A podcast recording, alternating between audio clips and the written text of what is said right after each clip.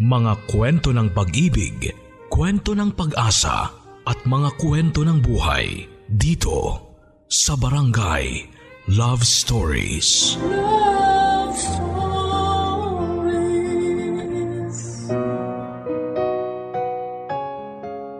Kung dumating ang araw na mawala ka sa memorya ng taong mahal mo, ipaglalaban mo pa rin ba ang pagmamahal mo kahit na hindi ka na niya nakikilala? O sasabay ka na lang sa agos ng buhay at nahayaang tuluyan ka ng mabura sa buhay at memorya niya? Anong gagawin mo para maalala ka ng taong pinakamamahal mo? Dear Papa Dudut, Naniniwala ako na kapag naramdaman mo na ang tinatawag nilang totoong pagmamahal, kahit kailan ay hindi na yon mawawala sa puso mo. Pwedeng dumating ang araw na unti-unting humina ang pandinig natin. Lumabo ang ating paningin, mawala ang panlasa natin pero ang pagmamahal na minsan nating naramdaman para sa isang espesyal na tao kahit kailan ay hinding hindi yun kukupas o mawawala. Kahit pa nga tuluyan na nating makalimutan ang lahat ng taong naging parte ng buhay natin. Papadudot ako nga pala si Rod, 61 years old, tiga Quezon Province at isang dating magsasaka. Aaminin ko na wala talaga akong hilig makinig ng radyo, lalo na ng mga drama o kahit musika pa. Laking bukid kasi talaga ako at sanay ako na nagbabanat ng buto bago pa sumikat ang araw hanggang sa lumubog ito. Wala akong ibang alam na gawin kundi ang magtanim ng palay at mga gulay noon. Pero dahil hilig ng asawa kong si Julia ang pakikinig sa radyo, lalo na ng programa mong Barangay Love Stories, kaya naman naisipan ko na ibahagi na rin ang kwento naming mag-asawa na sigurado akong kapupulutan ng maraming aral at inspirasyon ng ating mga kabarangay na nakikinig ngayon. Papadudot bata pa lamang ay ulila na ako sa mga magulang. Tanging ang tiyahing ko na lamang na kapatid ng nanay ko ang kumupkop at nagpalaki sa akin. Pero hindi rin magaan ang buhay nilang pamilya dahil meron silang labing isang anak ng asawa niya. Kaya naman nang makatapos ako ng grade 6 ay hindi na rin ako nagpumilit pa na tumuloy ng pag-aaral sa high school. Naghanap na lamang ako ng mapagkakakitaan para makatulong sa tiyahin ko. Nagsimula ako sa pagiging tagabantay at tagapaligo ng mga kalabaw sa lugar namin. Naging kargador din ako ng mga sako ng palay at gulay hanggang sa pasukan ko na ang pagsasaka noong nasa tamang edad na ako at kaya na rin ang pangangatawan ko. Papadudot hindi madali ang buhay at trabaho naming mga magsasaka. Sa trabahong ito ko talaga nakasanayan na umalis ng bahay nang wala pang araw at umuwi ng palalim na ang gabi. Nung una ay halos sukuan ko na ang sakit ng katawan na nararamdaman ko sa araw-araw. Pero ang naiisip ko noon ay ano pa ba ang ibang trabaho na makukuha ko eh grade 6 nga lang ang natapos ko. Kaya naman minahal at tinanggap ko na ng totoo ang trabaho ko bilang magsasaka. Ang hindi ko alam, eto rin palang trabaho ko ang magiging dahilan para matagpuan ko ang babaeng mamahalin ko sa panghabang buhay.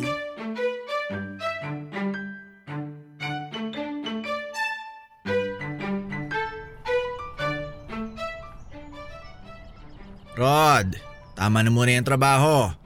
Magpahinga muna tayo at magtanghalian. Naku, mauna na po kayo Manong Leo.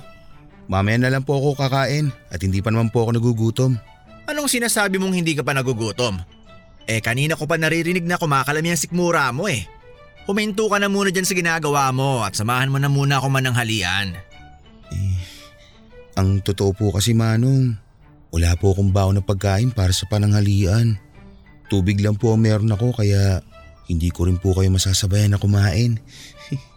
Yun lang ba ang problema mo? Nako, Sumama ka na sa akin dahil sinabihan kong anak ko na dagdagan ng dadalhin sa akin na pananghalian. Eh napansin ko na puro tubig lang talagang binabaon mo eh. Kung hindi naman eh suman o kaya biko para sa pananghalian mo. Nanganak na po kasi yung isang pinsan ko na kasama ko sa tinutuluyan kong bahay. Kaya medyo kailangan po namin na mas magtipid ngayon sa mga gastusin. Kaya nga sumama ka na sa akin at sabay na tayong magtanghalian. Ina mo nga yung katawan mo oh. Ang payat-payat mo na lalo. Paano ka ba nakakapagtrabaho nang walang masyadong laman ng tiyan mo? Sanay lang po talaga Manong Leo. Wala rin naman po akong ibang pagpipilian. Tay, pasensya na po ngayon lang ako nakarating. Ang tagal po kasi dumating nung nagde-deliver ng isda. Ayos lang anak dahil kakatapos lang namin ni Rod sa ginagawa namin. Dinagdagan mo ba ang dala mong pagkain kagaya ng biling ko sa'yo kanina bago ko umalis ng bahay? Opo tay, nagdala na rin po ako ng saging kasi may mga batang naglalako doon malapit sa atin. Kaya naisipan kong bumili. Ah, mabuti naman. Oo nga pala, eto si Rod. Yung madalas kong kinukwento sa'yo. Eh, Rod, eto nga palang anak ko si Julia. Ku- kumusta Julia? Kinagagala kitang makilala. Ganon din ako. Ikaw pala yung kinukwento ni tatay na masipag niyang katrabaho. Naku, hindi naman masyado. Mas masipag pa rin ang tatay mo kumpara sa akin. Ay, akin na pala yung bayong nadala mo. Ako na magdadala. Oh, akala ko ba ayaw mong sumabay sa amin naman ng halian? Medyo nakakaramdam na po pala kasi ako ng gutom, Manong. Nakakahiya naman po kung lalambot-lambot ako mamaya pagbalik natin sa trabaho kaya sasabayan ko na po kayong kumain. Oh siya, sige. Pero dito ka sa may tabi at ako ang sabayan mo maglakad. Huwag yung anak ko ha. Bata pa yan at wala pa akong balak na pag-asawahin yan. Si tatay talaga oh. Hindi na po ako bata. Nasa tamang edad na po ako. Kahit nasa tamang edad ka na, kung hindi ka naman liligawan ng tama ng lalaking napupusuan mo, hindi pa rin kita papayagan mag-asawa. Kaya ikaw, Rod, kung pumapasok na kaagad sa isip mo na ligawan ng anak ko, ihanda mo ng mga buto-buto mo dahil hindi ko basta-basta pinaliligawan ng anak ko. Opo, Manong.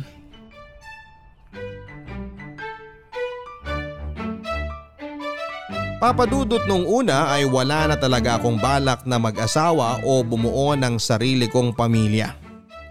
Nakita ko kasi sa mga pinsang ko na nag-asawa at nagkaroon ng mga anak kung gaano kahirap ang buhay at kung gaano sila nahihirapan. Pati na ang kanilang mga anak. Kung ako pa nga lang na mag-isa sa buhay ay hirap na. Ano pa yung magdagdag ako ng kasama ko sa buhay? Pero papadudot tila nagbago ang lahat ng mga plano ko nang makilala ko ang anak ni Mang Leon na si Julia. Bago lamang silang mag-ama sa lugar namin at masasabi ko na sobrang bay talaga ni Mang Leo. Noong minsan kasi na magkakwentuhan kami at nalaman niya ang tungkol sa kwento ng buhay ko ay sinabihan niya ako na pwede ko rin daw siyang ituring na parang tatay ko dahil wala naman akong kinagisna na ama. At noong araw na ipinakilala niya sa akin si Julia. Kahit alam ko na medyo pabero ang mga bilin niya tungkol sa pagpapaligaw niya sa anak niya. Ramdam ko na istrikto talaga siya pagating sa bagay na yon. Kaya nga matagal ko rin pinag-iisipan kung dapat ko bang ituloy ang plano kong panliligaw sa kanya. Kaya lang papadudot mula nang makita at makilala ko nga si Julia ay hindi na talaga siya maalis-alis pa sa isipan ko. Palagi din akong may kaba na nararamdaman sa tuwing makikita ko siya na pilit kong hindi pinapahalata. Hanggang sa dumating na nga po ang araw na nag-decide akong umakyat na ng ligaw sa babaeng napupusuan ko papadudot.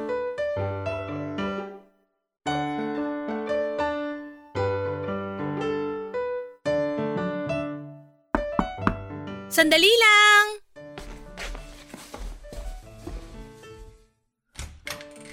Oh, Rod, ikaw pala yan. Magandang umaga, Julia. Magandang umaga rin naman. Bakit pala napadaan ka? Wala pa si tatay eh, nasa palengke pa. Pero pauwi na rin siguro siya. May bibilin ka ba? Ang totoo, hindi kasi siya yung dahilan kung bakit ako nandito. Ha? Eh ano palang pakay mo at napadalaw ka? Hindi ano, kung hindi sino ang pakay ko. Julia, ikaw talaga ang dahilan kung bakit ako nandito ngayon. Ako? Oo, pero kung abala ka ngayong araw na to, pwede naman akong bumalik na lang sa ibang… Hindi, ayos lang.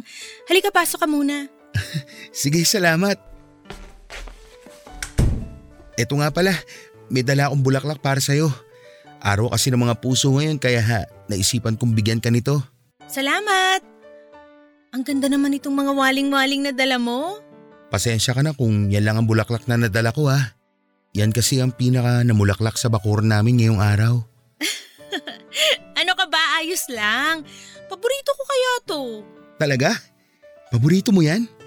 Mabuti na lang pala at yan ang dinala ko. Julia! Kunin mo nga tong isda na binili ko. At ito na iluto mo para sa… Oh, Rod, anong ginagawa mo dito sa bahay namin? Ma- magandang umaga po Manong Leo. May dala po pala akong suma na gawa ng tiyahin ko. Tamang tama po to para sa mainit na kape. Ano namang naisipan mo at nagdala ka ng suman dito sa amin? Ah, nagluto po kasi ang tiyahin ko nito kagabi. At nagtabi po ako para sa inyo. Dahil nabanggit niyo po noon na paborito rin to ni Julia. Ang ibig mong sabihin, para lang pala yan sa anak ko at hindi para sa akin? Eh, hindi po. Pa- pa- para din po sa inyo to Manong. Kaya eto po at dinagdagan ko talaga ang dala ko. Si tatay talaga oh. Tinakot pa si Rod. Balak mo bang umakit ng ligaw sa anak ko, Rod? Ah, ha? Ah eh, o- opo. Ku- Kung papayagan ninyo po ako. Ay, mapipigilan ba kita eh, nandito ka na. Halika't sumama ka sa akin sa likod ng bahay. Tay, ano pang gagawin niyo sa likod ng bahay kasama si Rod? Hindi pa kasi ako nakapagsibak ng kahoy para sa panggatong natin. Ipapasibak ko na kay Rod ang mga nakatambak na kahoy dun sa likod. Eh, siguro naman, ayos lang sa'yo, Rod. Opo. Siyempre po wala pong problema sa akin. Alam niyo naman po na sanay na sanay ako sa mga ganong gawain. Kahit araw-araw ko pa kayo ipagsibak ng kahoy, wala pong magiging problema sa akin. At gagawin ko po ang lahat para mapatunayan ko po sa inyo na seryoso po ako sa pag-akyat ko ng ligaw sa inyong anak. Papadudot pinayagan na nga ako ni Mang Leo na ligawan si Julia at masasabi ko na hindi talaga naging madali ang lahat. Kung noon ay napakabait sa akin ni Mang Leo, bigla na lang nagbago ang pakikitungo niya sa akin mula nang magpaalam ako na liligawan ko ang anak niya. Hindi ko masasabing sumama ang ugali niya pero naging mas seryoso at istrikto siya sa tuwing magkasama kami sa trabaho at sa bahay nila. Marami rin siyang pinagawa sa akin kagaya na lamang ng pagsisibak ng kahoy para gawing panggatong nila sa pagluluto. Pag-iigib ng tubig mula sa poso na may apat na kilometro ang layo mula sa bahay nila. At dumating din ako sa punto na kinausap ko ang mga pinsang kong lalaki para tulungan akong haranahin si Julia. Marami pa akong ginawa na mahihirap na bagay para lamang maligawan si Julia na hindi ko na iisa-isahin pa. Pero hindi ko yon ginawa dahil gusto yon ni Mang Leo at wala akong pagpipilian. Ginawa ko ang lahat ng yon para mapatunayan sa kanya na seryoso ako sa pagmamahal ko sa anak niya. Papadudot habang tumatagal na mas nakikilala ko ng lubusan si Julia ay mas lalo ko siyang minamahal. Marami kasing katangian sa kanya ang talaga namang kamahal-mahal. Matagal na rin pala siyang ulila sa nanay at tanging si Manong Leo na lamang ang kasama niya sa buhay. Kaya naman hindi ko masisisi si, si Manong kung sobra itong maghigpit sa kanya. Nangako naman ako kay Julia. Nagagawin ko ang lahat para makuha ang tiwala ni Manong Leo na kahit kailan ay hinding hindi ko sisirain. Papadudot habang tumatagal ay mas lalong nagiging mahigpit sa amin ni Julia si Manong Leo. Sinabihan niya pa ako na ayaw niya raw na magpapaabot ako ng gabi sa bahay nila at wala pang isang oras kung payagan niya akong dumalaw sa kanila. Halos pinagawa din niya sa akin ang lahat ng mabibigat na gawain sa kanilang bahay. Pero hindi ako sumuko at mas lalo akong naging porsigido sa panliligaw ko sa anak niya. At pagkatapos nga ng dalawang taon na panliligaw ko kay Julia, ay hindi na sayang ang lahat ng paghihirap ko. Dahil ibinigay na rin niya sa akin ang pinakaaasam kong oo para sa lahat ng pagsubok na pinagdaanan ko. Papadudot tumagal ng tatlong taon ng relasyon namin ni Julia bilang magkasintahan bago kami nag-decide na magpakasal. Hindi naman na yon tinutulan pa ni Manong Leo dahil pareho na kaming nasa tamang edad ng anak niya. At sa araw ng kasal namin ay binigyan kami ni Manong Leo ng sariling bahay at lupa na pwedeng sakahan bilang regalo niya sa aming dalawa. Papadudot naging napakasaya ng unang mga taon ng pagsasama namin ni Julia. Doon ko rin siya mas nakilala at mas lalong minahal. Noong ko rin po na-realize na hindi talaga nagkamali ang puso ko sa pagpili ng babaeng mamahalin nito. Sobrang maasikaso, malambing at mapagmahal na asawa kasi ni Julia. Palagi niya pa rin kaming dinadalhan ni Manong Leo ng pananghalian kahit pa ipinagbubuntis na niya ang unang anak namin. Hanggang sa makapanganak na nga siya at nasundan pa ng tatlo ang mga anak namin. Papadudot habang lumalaki ang mga anak namin ay mas lumalaki rin ang mga gastusin sa bahay. Nagsimula na kaming magipit at dahil ako ang padre di pamilya sa bahay ay ayokong masanay kami na palaging humihingi ng tulong sa tatay niya. Kaya naman ginawa ko ang lahat para makapag-abot ng sapat na pera kay Julia para sa bahay. At kung hindi man sapat ang perang inabot ko, Si Julia naman ang gumagawa ng paraan para mapagkasya yon. At kahit gaano pa kami nagigipit na mag-asawa, kahit kailan ay hindi niya ako inaway o sinumbatan sa perang inabot ko sa kanya na para sa pamilya namin. Wala akong naririnig na reklamo sa kanya at pilit niyang pinagkakasya ang lahat para sa amin. Kahit malaki o maliit man ang inaabot ko sa kanyang pera, Palagi lang siyang malambing sa akin, maasikaso at maalaga papadudot. Sinisigurado niya na pagdating sa bahay ay wala na akong ibang gagawin kung hindi ang magpahinga na lamang. Ganon siya kabait papadudot, ganon kabuti ang asawa ko.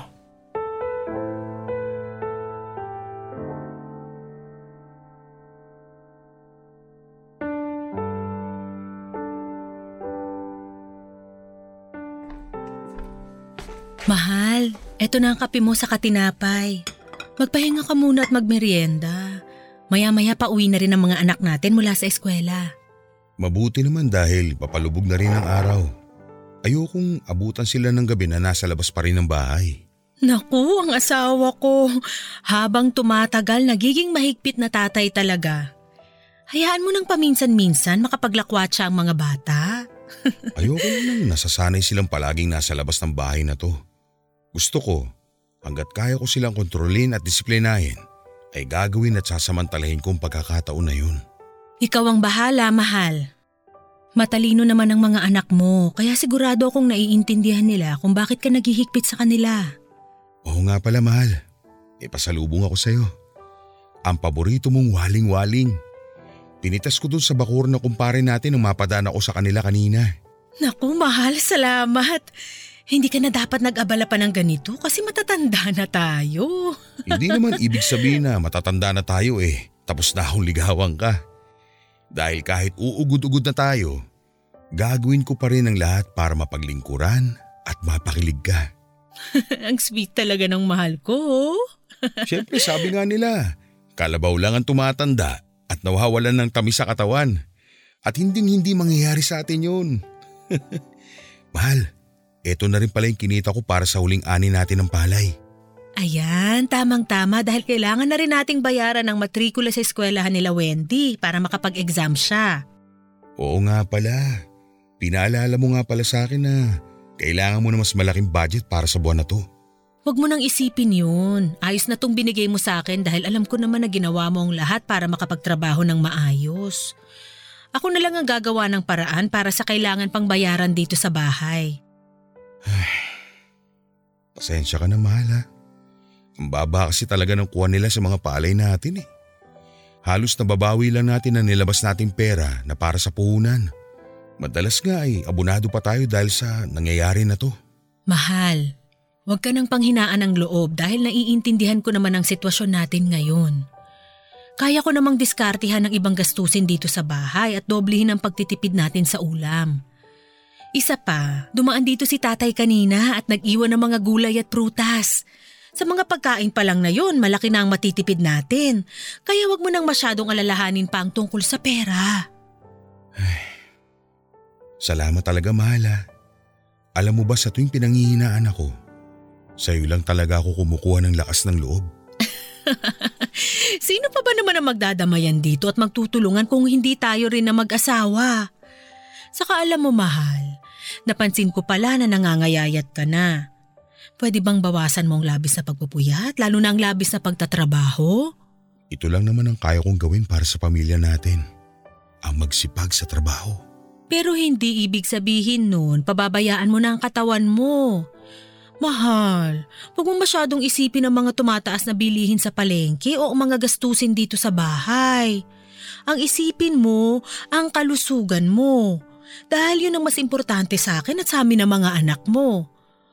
Ikaw mismo at hindi ang pera na pinaghirapan mo. Kaya mahal, please lang.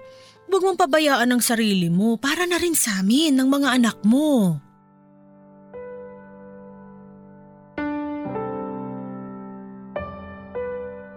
Papadudot isa sa mga bagay na minahal ko kay Julia ay ang pagiging sobrang maalalahanin at maalaga niya. Palagi niya akong inuuna at ang mga anak namin kesa sa sarili niya.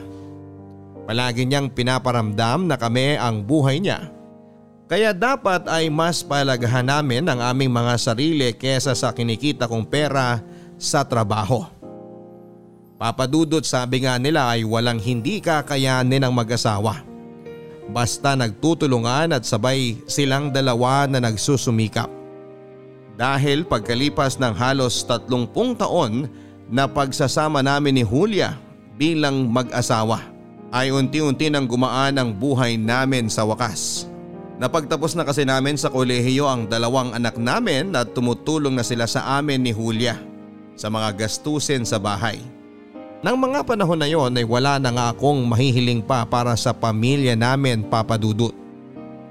Dahil kahit paano ay nakikita ko na unti-unti na naming nalalampasan ang bawat pagsubok na ibinabato sa amin. Kaya nga hindi ko talaga makakalimutan ang magpasalamat sa Diyos para sa mga biyayang ibinibigay sa amin lalo na sa akin.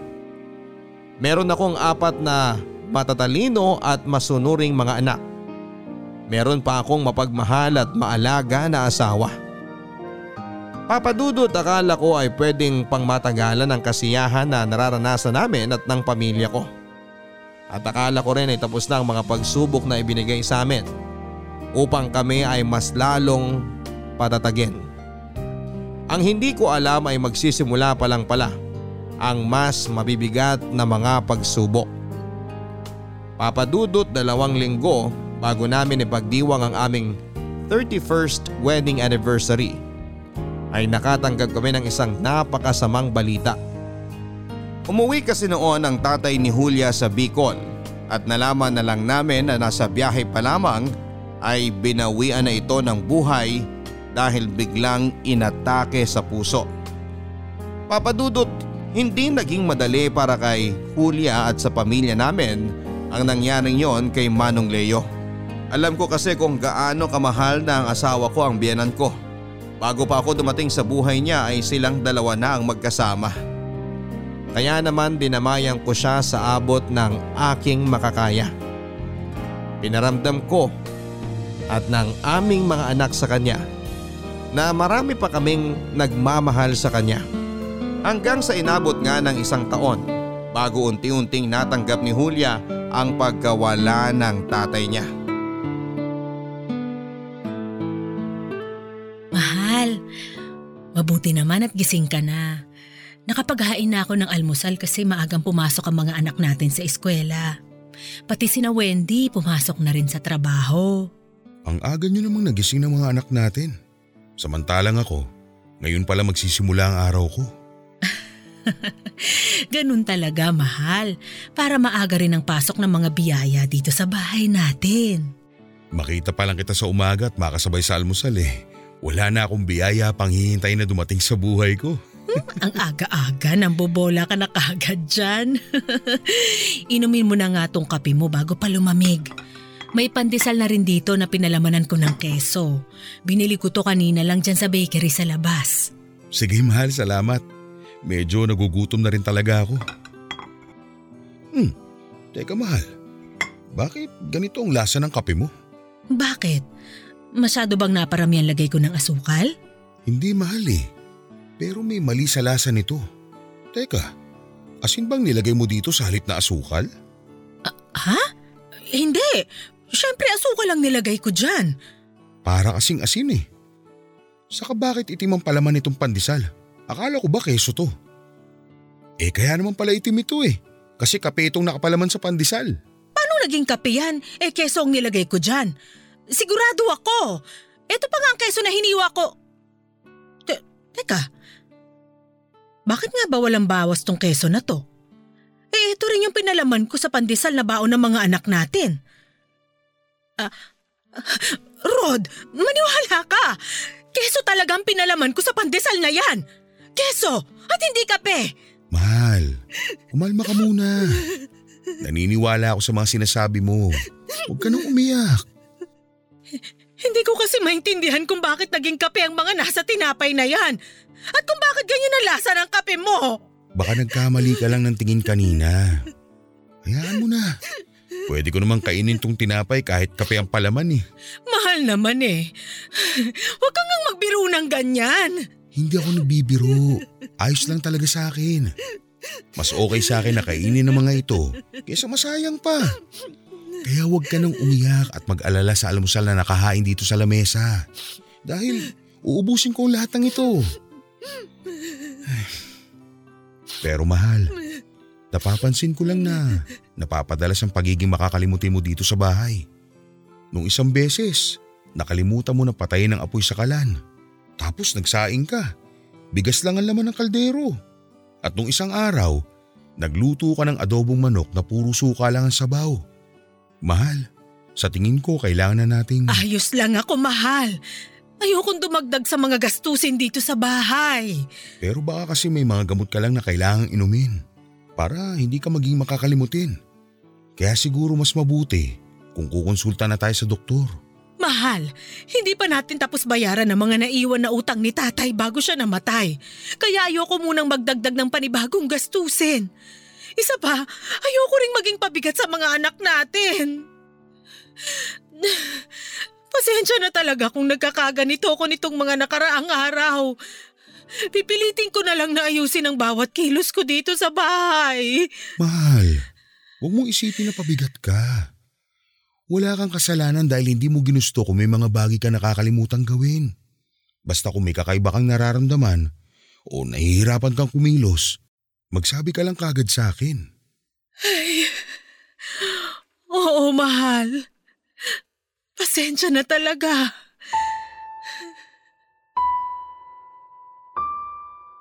Papadudot kahit na anong pangungumbinsi ang gawin ko o ng mga anak namin ay ayaw niya talagang pumayag na magpa-check up. Nang mailibing kasi si Manong Leo ay nalaman namin na may mga utang pala siyang naiwan sa iba't ibang tao.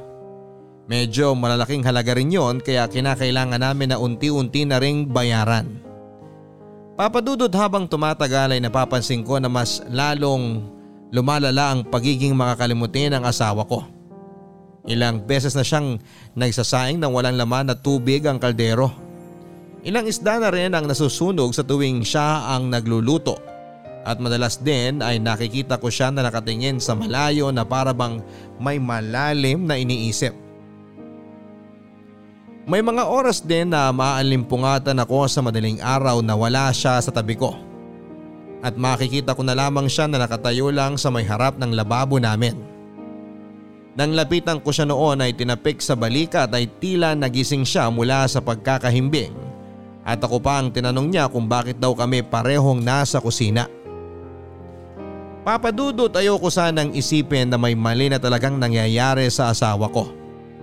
Lalo na at habang tumatagal ay mas lalong lumalala ang mga kakaibang kinikilos niya. At dahil nga ayaw niya pa rin talaga na magpa-check up sa doktor, gabi-gabi ko na lang na isinasama sa mga panalangin ko na sana ay bumalik na sa dating sigla ang asawa ko. Papadudot hindi ko alam kung nagkataon lang ba na noong mga sumunod na araw ay nagsimula na muling maging maayos ang kinikilos ng asawa ko. Paminsan-minsan ay may nakakalimutan pa rin siyang gawin pero hindi na umaabot sa punto na nagsasaing siya ng bigas lang ang laman ng kaldero. Kahit paano tuloy ay nababawasan na ang mga pag-aalalang nararamdaman ko para sa asawa ko. Kaya hindi ko na rin siya muli pang pinilit na magpatingin sa doktor papadudot. Batid kong meron talagang dinaramdam ang asawa ko pero pilit niyang kinakaya ang lahat at sinasarili niya. Kilala ko din kasi siya bilang isang matapang at independent na babae.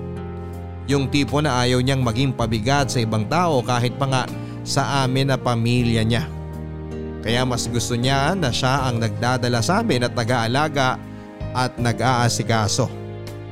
Pero papadudot na nga ako kaming dalawa sa harap ng altar na magsasama kami sa hirap at sa ginhawa. Kaya sa pagkakataong ito, ako naman ang handa na mag-asikaso at mag-alaga sa kanya kung kinakailangan.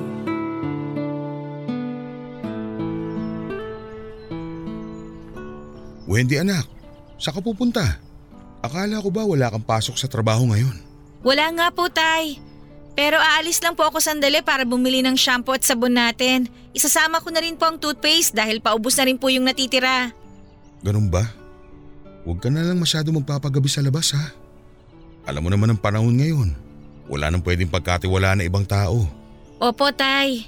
Sandali lang din naman po ako. May gusto rin po ba kayong ipabili sa akin? Wala naman anak. Ang nanay mo nga pala, tapos na ba maglaba? Tapos na po yata. Nakita ko po siya nakatayo sa may harap ng lababo bago ako lumabas ng bahay. O siya sige. Sa kanya na lang ako magpapatulong magbuhat ng mga pinamili ko na to. Umalis ka na at nang hindi ka masyadong gabihin sa lakad mo. Mag-iingat ka ha. Sige po, Tay. Salamat ho.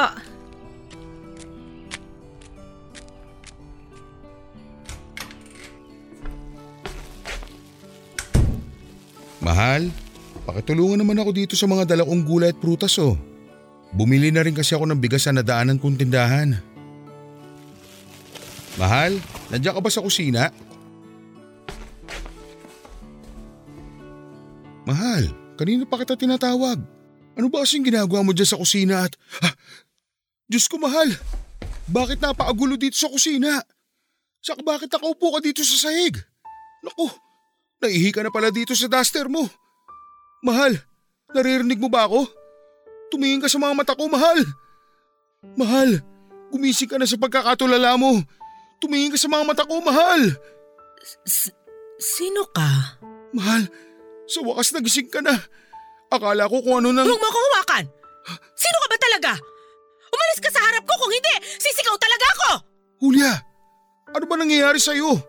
Ako to, si Rod, ang asawa mo. Rod? Wala akong kilalang Rod! Umalis ka dyan dahil hindi kita kilala! Julia, ano ba talaga nangyayari sa'yo? Sino ka ba talaga? Ay, ay, bitiwan mo nga ako! Oh, Huwag mo akong yakapin! Bakit ba hindi mo ako makilala? Ako nga to ang asawa mo. Bitiwan mo ako! Huwag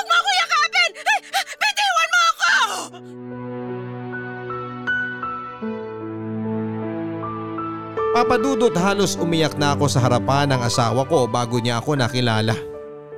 Nang makita niya ang kanyang sarili na nakaupo sa sahig na basa ng ihi niya ay naiyak na rin siyang yumakap sa akin habang paulit-ulit na humihingi ng pasensya.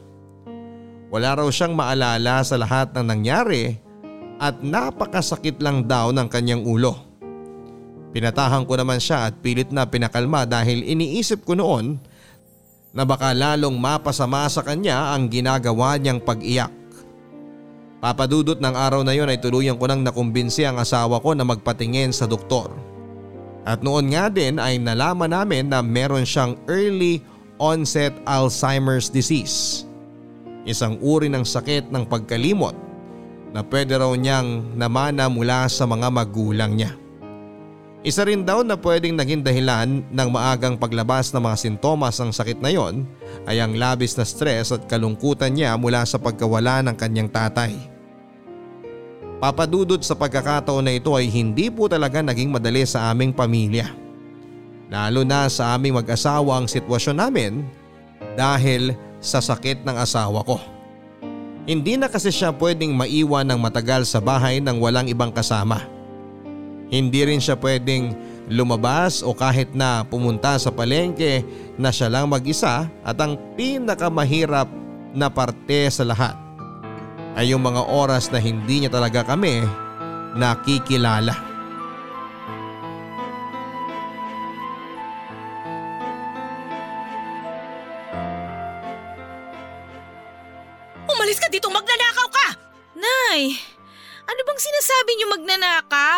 Ako po ito.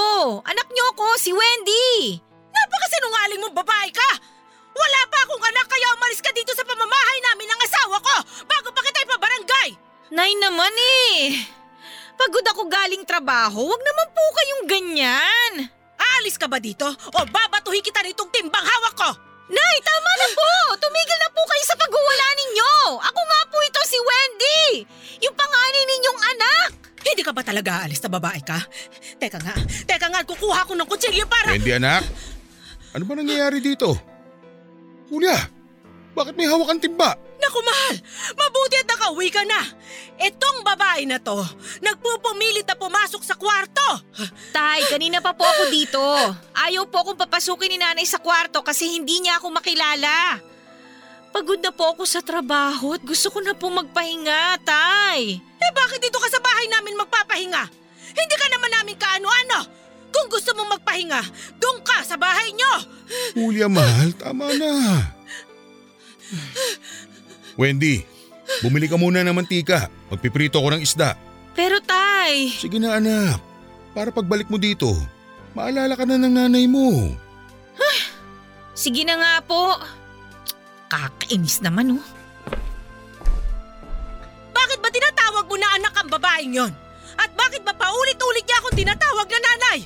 Dahil anak natin siya mahal. Paano nangyari yon? Eh kakakasal lang natin nung isang buwan. 31 years na tayong kasal mahal. May mga anak na rin tayo.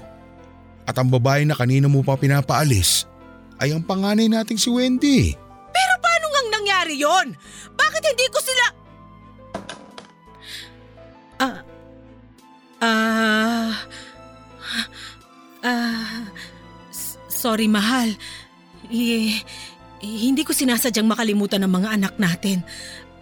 Ah... ano, ah... nasaan ba si Wendy? Ihingi ako ng tawad sa kanya. Inutusan ko muna sandali sa labas. Babalik din siya kaagad. Sorry talaga, mahal. Tahan na mahal. Hindi mo kailangan mag-sorry sa akin o sa amin ng mga anak mo. Ang mahalaga ngayon, naaalala mo na ulit kami. Halika, aalalayan kitang makaupo para makainom ka na ng gamot mo. Mahal, salamat ha. salamat sa lahat ng pag-unawa mo sa akin. At sa sakit ko na to. Mahal kita eh. Kaya gagawin ko ang lahat para maintindihan ang sitwasyon mo. Hindi nga ba't may pangako tayo sa harap ng Diyos na magsasama tayo sa hirap at ginhawa? At tutuparin ko ang pangako na yun habang nabubuhay ako, Julia. Papadudot sa tuwing susumpungin ng sakit ng asawa ko ay ako ang palagi niyang pinakaunang naaalala at nakikilala. Ako lang din ang nakakapagpakalma sa kanya sa tuwing nagwawala siya at madalas ay nauuwi yon sa mahigpit na yakap at iyakan. Papadudot aaminin ko na nahihirapan po talaga ako sa nangyayari sa asawa ko. Mabuti sana kung ako lang ang naapektuhan. Pero pati na rin ang mga anak ko. Ang dalawang bunso kasi namin ay nasa kolehiyo na at malaki na rin ang gastusin para sa kanilang pag-aaral. Mabuti na lang talaga at malawak ang pangunawa ng dalawa kong naunang anak na nagtatrabaho na dahil sila ang gumagastos para sa pangmatrikula ng kanilang mga kapatid. Kaya lang dahil pagod sila sa trabaho ay nagiging mainitin ang ulo nila pagdating sa nanay nila. Lalo na kapag hindi sila naaalala nito at pilit na pinapaalis ng aming bahay. Pinapaliwanag ko naman sa mga anak ko na sana ay mas lawakan pa ang kanilang pangunawa sa kanilang nanay. Dahil kahit naman ang asawa ko ay hindi gusto ang nangyayari sa kanya. Madalas din ay ako lang ang nag-aasikaso sa asawa ko papadudot. Kapag naiihi siya sa aming higaan, kapag nadumi siya sa kanyang salwal at kapag halos wala na talaga siyang nakikilala sa amin na pamilya niya papadudot. Nakakapagod talaga ang sitwasyon ko bilang asawa niya. Pero nangako ako sa sarili ko na hinding hindi ko susukuan ang asawa ko kahit na ano pa ang mangyari.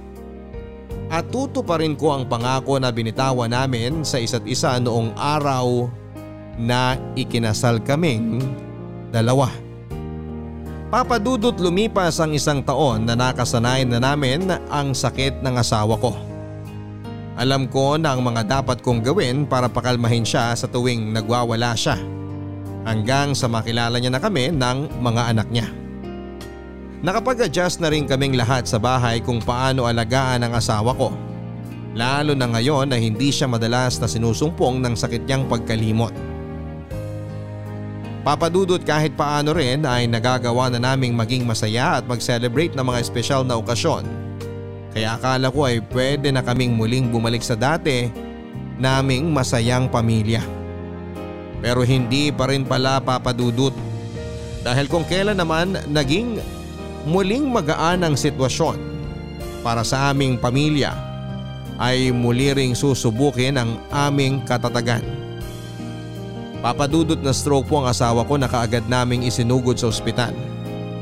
At halos umiiyak akong nagwala nang sabihin sa amin ng doktor na comatose ang asawa ko at kung magising man siya ay baka hindi na rin magtagal ang kanyang buhay.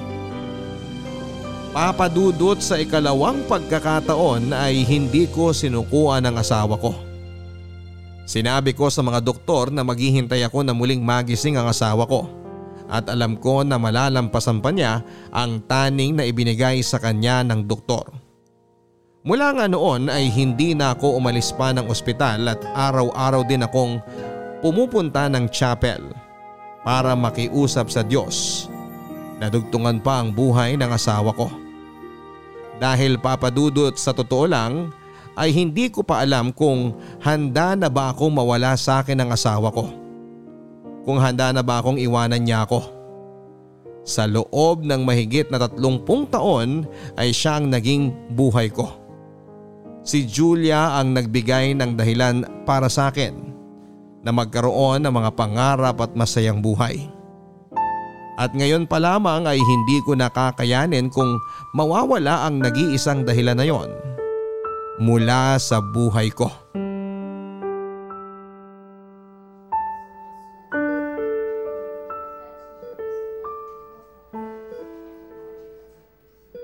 Tay, dinalhan ko po kayo ng pagkain tsaka damit na pamalit sa suot ninyo ngayon.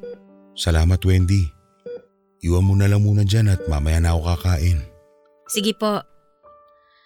Um, nakausap ko po pala yung doktor kanina. Ang sabi niya, stable na raw po si nanay at pwede na siya magising anumang oras. Sinabi niya rin yan sa akin kagabi anak. Kaya nga kahit papano ay gumagaan na ang loob ko ngayon. Pero tay, alam niyo na rin po siguro na sa oras na magising si nanay, eh pwede pong… Anak, magtatagal pa ang buhay ng nanay mo. At naniniwala ako na matagal pa rin natin siya makakasama. Ay, sige na. Iwan mo na lang muna kami dito ng nanay mo. Sige po tay, bibili lang po ako ng kape sa kantin.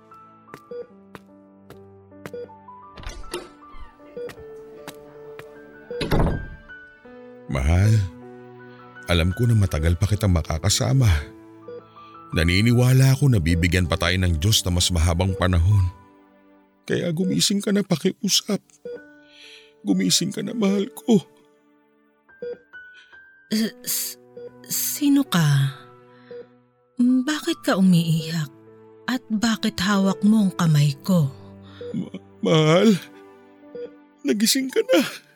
Ah, magkakilala ba tayo?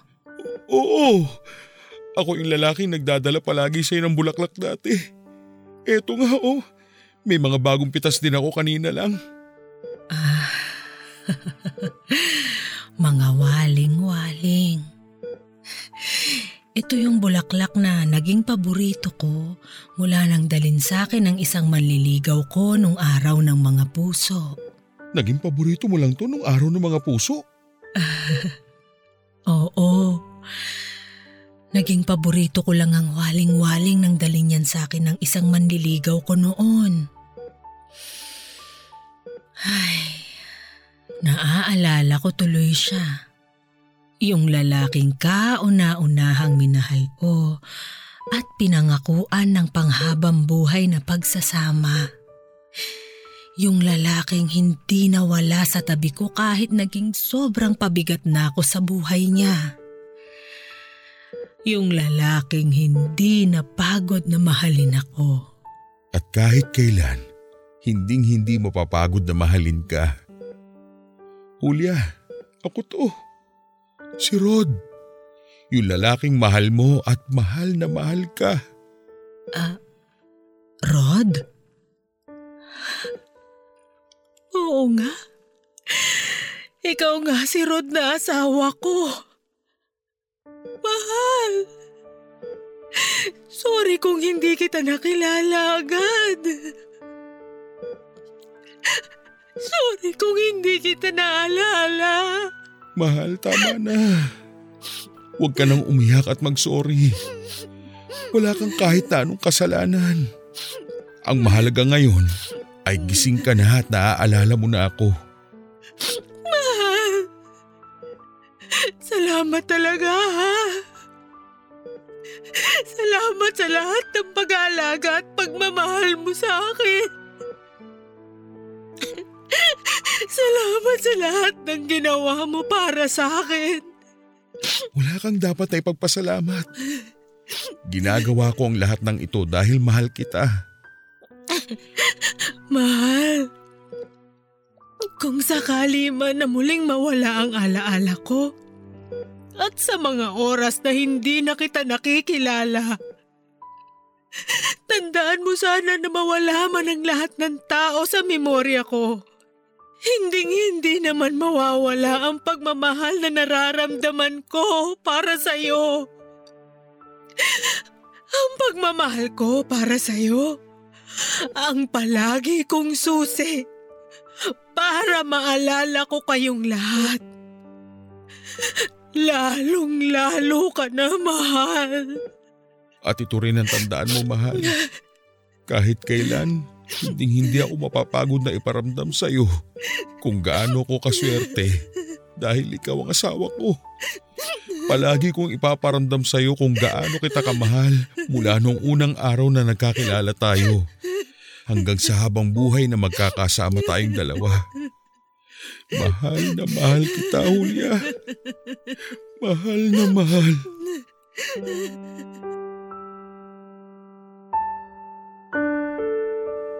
Papadudot, tatlong araw lang pagkatapos ng naging pag-uusap namin ay kinuha na rin po siya sa amin ng puong may kapal. Napakahirap po sa totoo lang dahil kahit kailan ay hindi ko naisip na mauuna pa siyang mawala sa akin. Nasanay ako na palagi siyang nandyan lamang sa tabi ko at inaalagaan ako.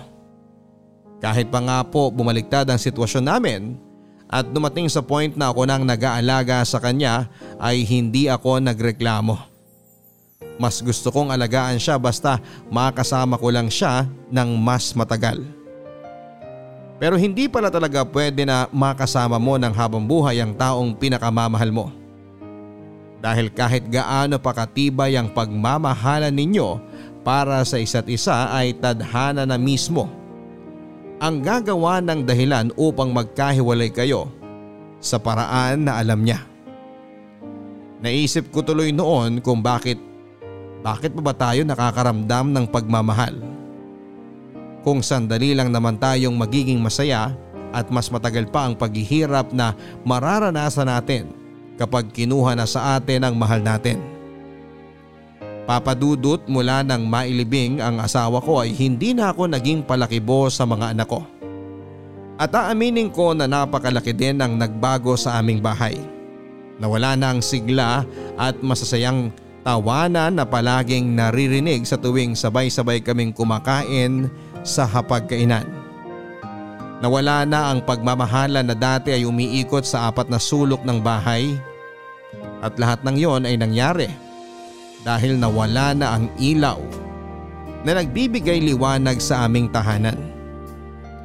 Papadudot hindi naman talaga ako paladasal na tao noon. Pero mula nang magkasakit ang asawa ko at maospital hanggang sa kunin na nga siya sa amin ay paulit-ulit akong nananalangin at humihiling na sana ay hindi na rin magtagal ang buhay ko upang magkasama na kaming dalawa ng asawa ko.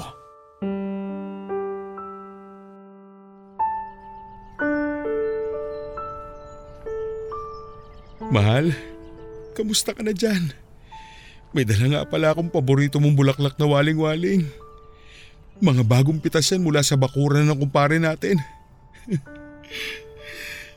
Mahal, miss na miss na kita. Habang tumatagal na hindi kita nakakasama, pakiramdam ko lalo ako nangihina. Mahal, baka pwede namang... Baka pwede naman pakiusapan mo ang Diyos na pasunurin na ako sa iyo kaagad. Kasi parang... Parang hindi ko na kaya. Hindi ko na kayang gumising sa umaga na wala ka sa tabi ko, mahal. Mahal, sobrang miss na miss na kita. Kung alam mo lang.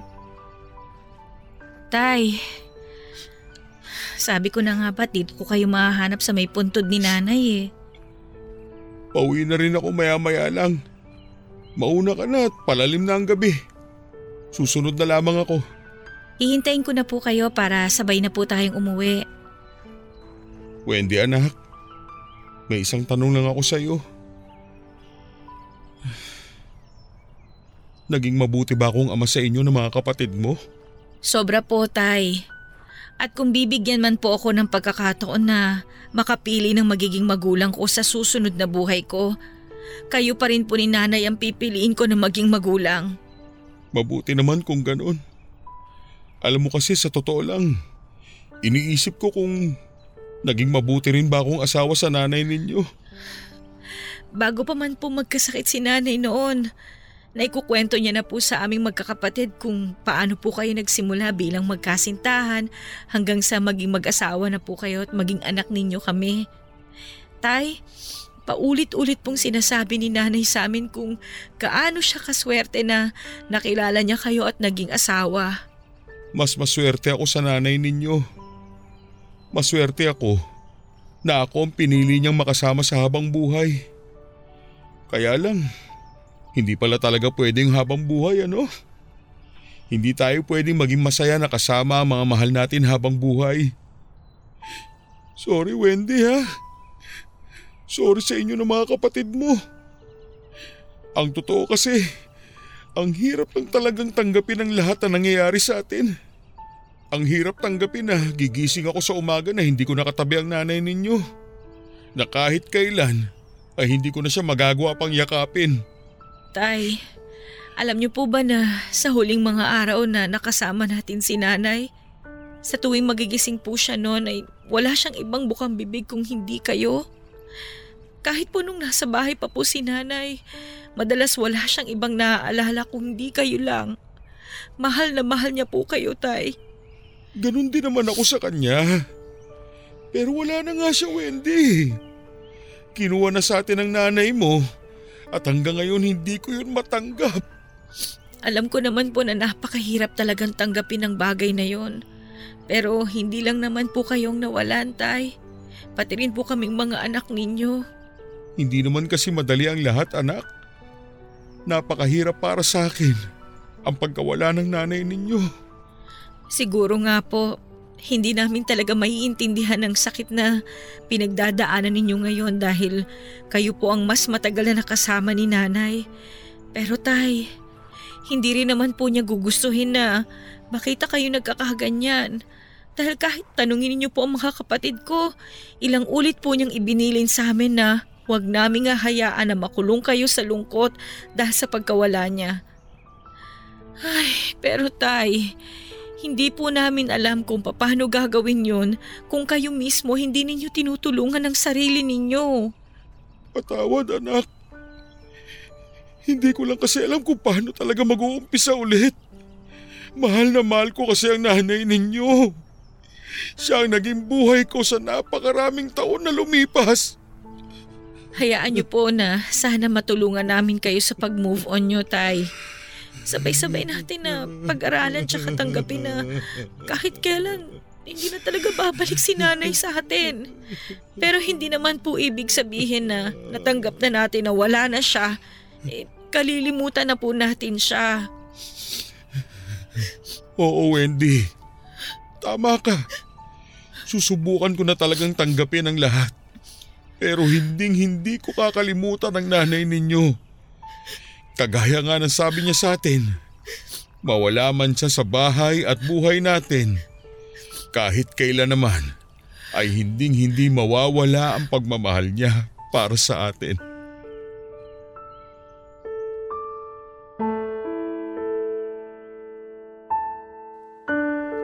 Papadudot alam kong tama naman ang lahat ng sinabi ng anak kong si Wendy.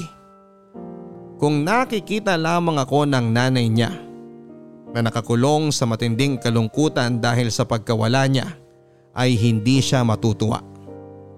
At pwede niya ring ikalungkot ang nangyari sa amin kung nasaan man siya ngayon. Papadudot bago tuluyang mamaalam sa amin noon ang misis ko ay sinabihan niya ako na magbitaw raw ako ng isang pangako sa kanya. Pangako na kakayanin ko ang lahat ng hirap at sakit sa oras na mawala na siya. Papadudot nagbitaw ako ng pangako ng araw na yon para lamang mapanatag ang loob ng asawa ko. Kahit ang totoo ay hindi ko alam kung paano ko tutuparin ang pangako na yon. Hindi ko alam kung paano tatanggapin na kahit kailan ay hindi ko na makakasama pa ang pinakamamahal kong asawa.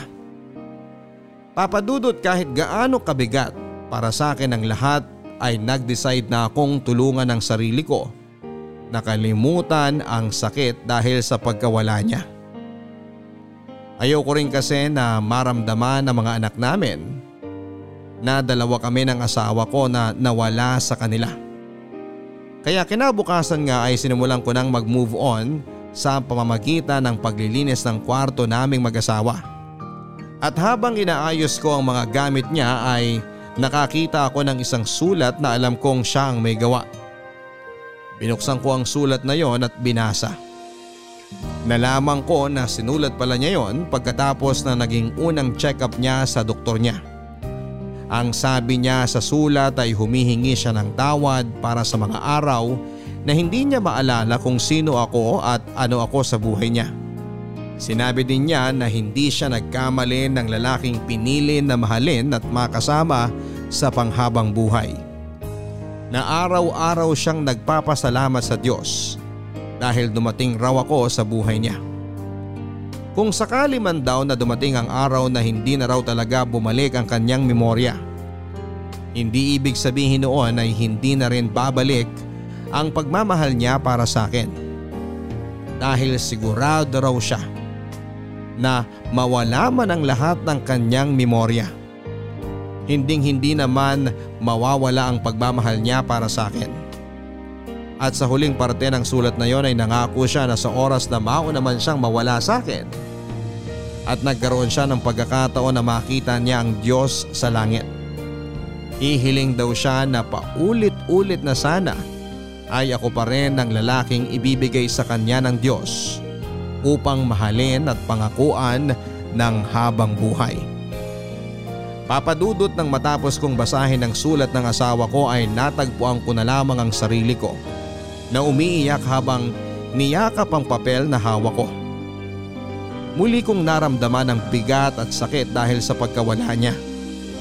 Pero nangako ako ng araw na yon na gagawin ko ang lahat para kahit paano ay hindi na malungkot ang asawa ko sa tuwing makikita niya ako mula sa langit na ipapakita ko sa kanya na kinaya kong magpatuloy sa buhay at tuparin ang pangako sa kanya bago siya mawala.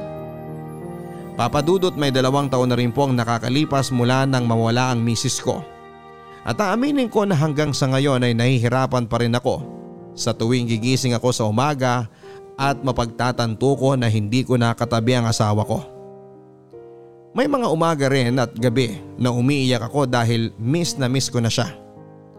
Nahihirapan pa rin ako hanggang sa ngayon pero pilit kong kinakaya ang lahat. Dahil alam ko na darating ang araw na muli kaming magkikita ng babaeng una at huling mamahalin ng puso ko. Muli kaming bibigyan ng Diyos ng pagkakataon na magkasama at maging masaya hindi lang sa mundong ito kung hindi pati na rin sa kabilang buhay. Papadudot sobra-sobra akong nagpapasalamat para sa pagkakataon na ibinigay ninyo upang maibahagi po ang aking kwento sa inyong mga tagapakinig sa Barangay Love Stories. Alam ko na marami ang nalulungkot ngayon sa naging katapusan ng kwento namin.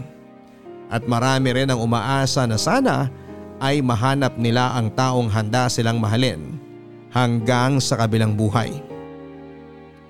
At ang maipapayo ko lang po sa mga kapuso natin na patuloy na naghahanap para sa kanilang tunay na pag-ibig.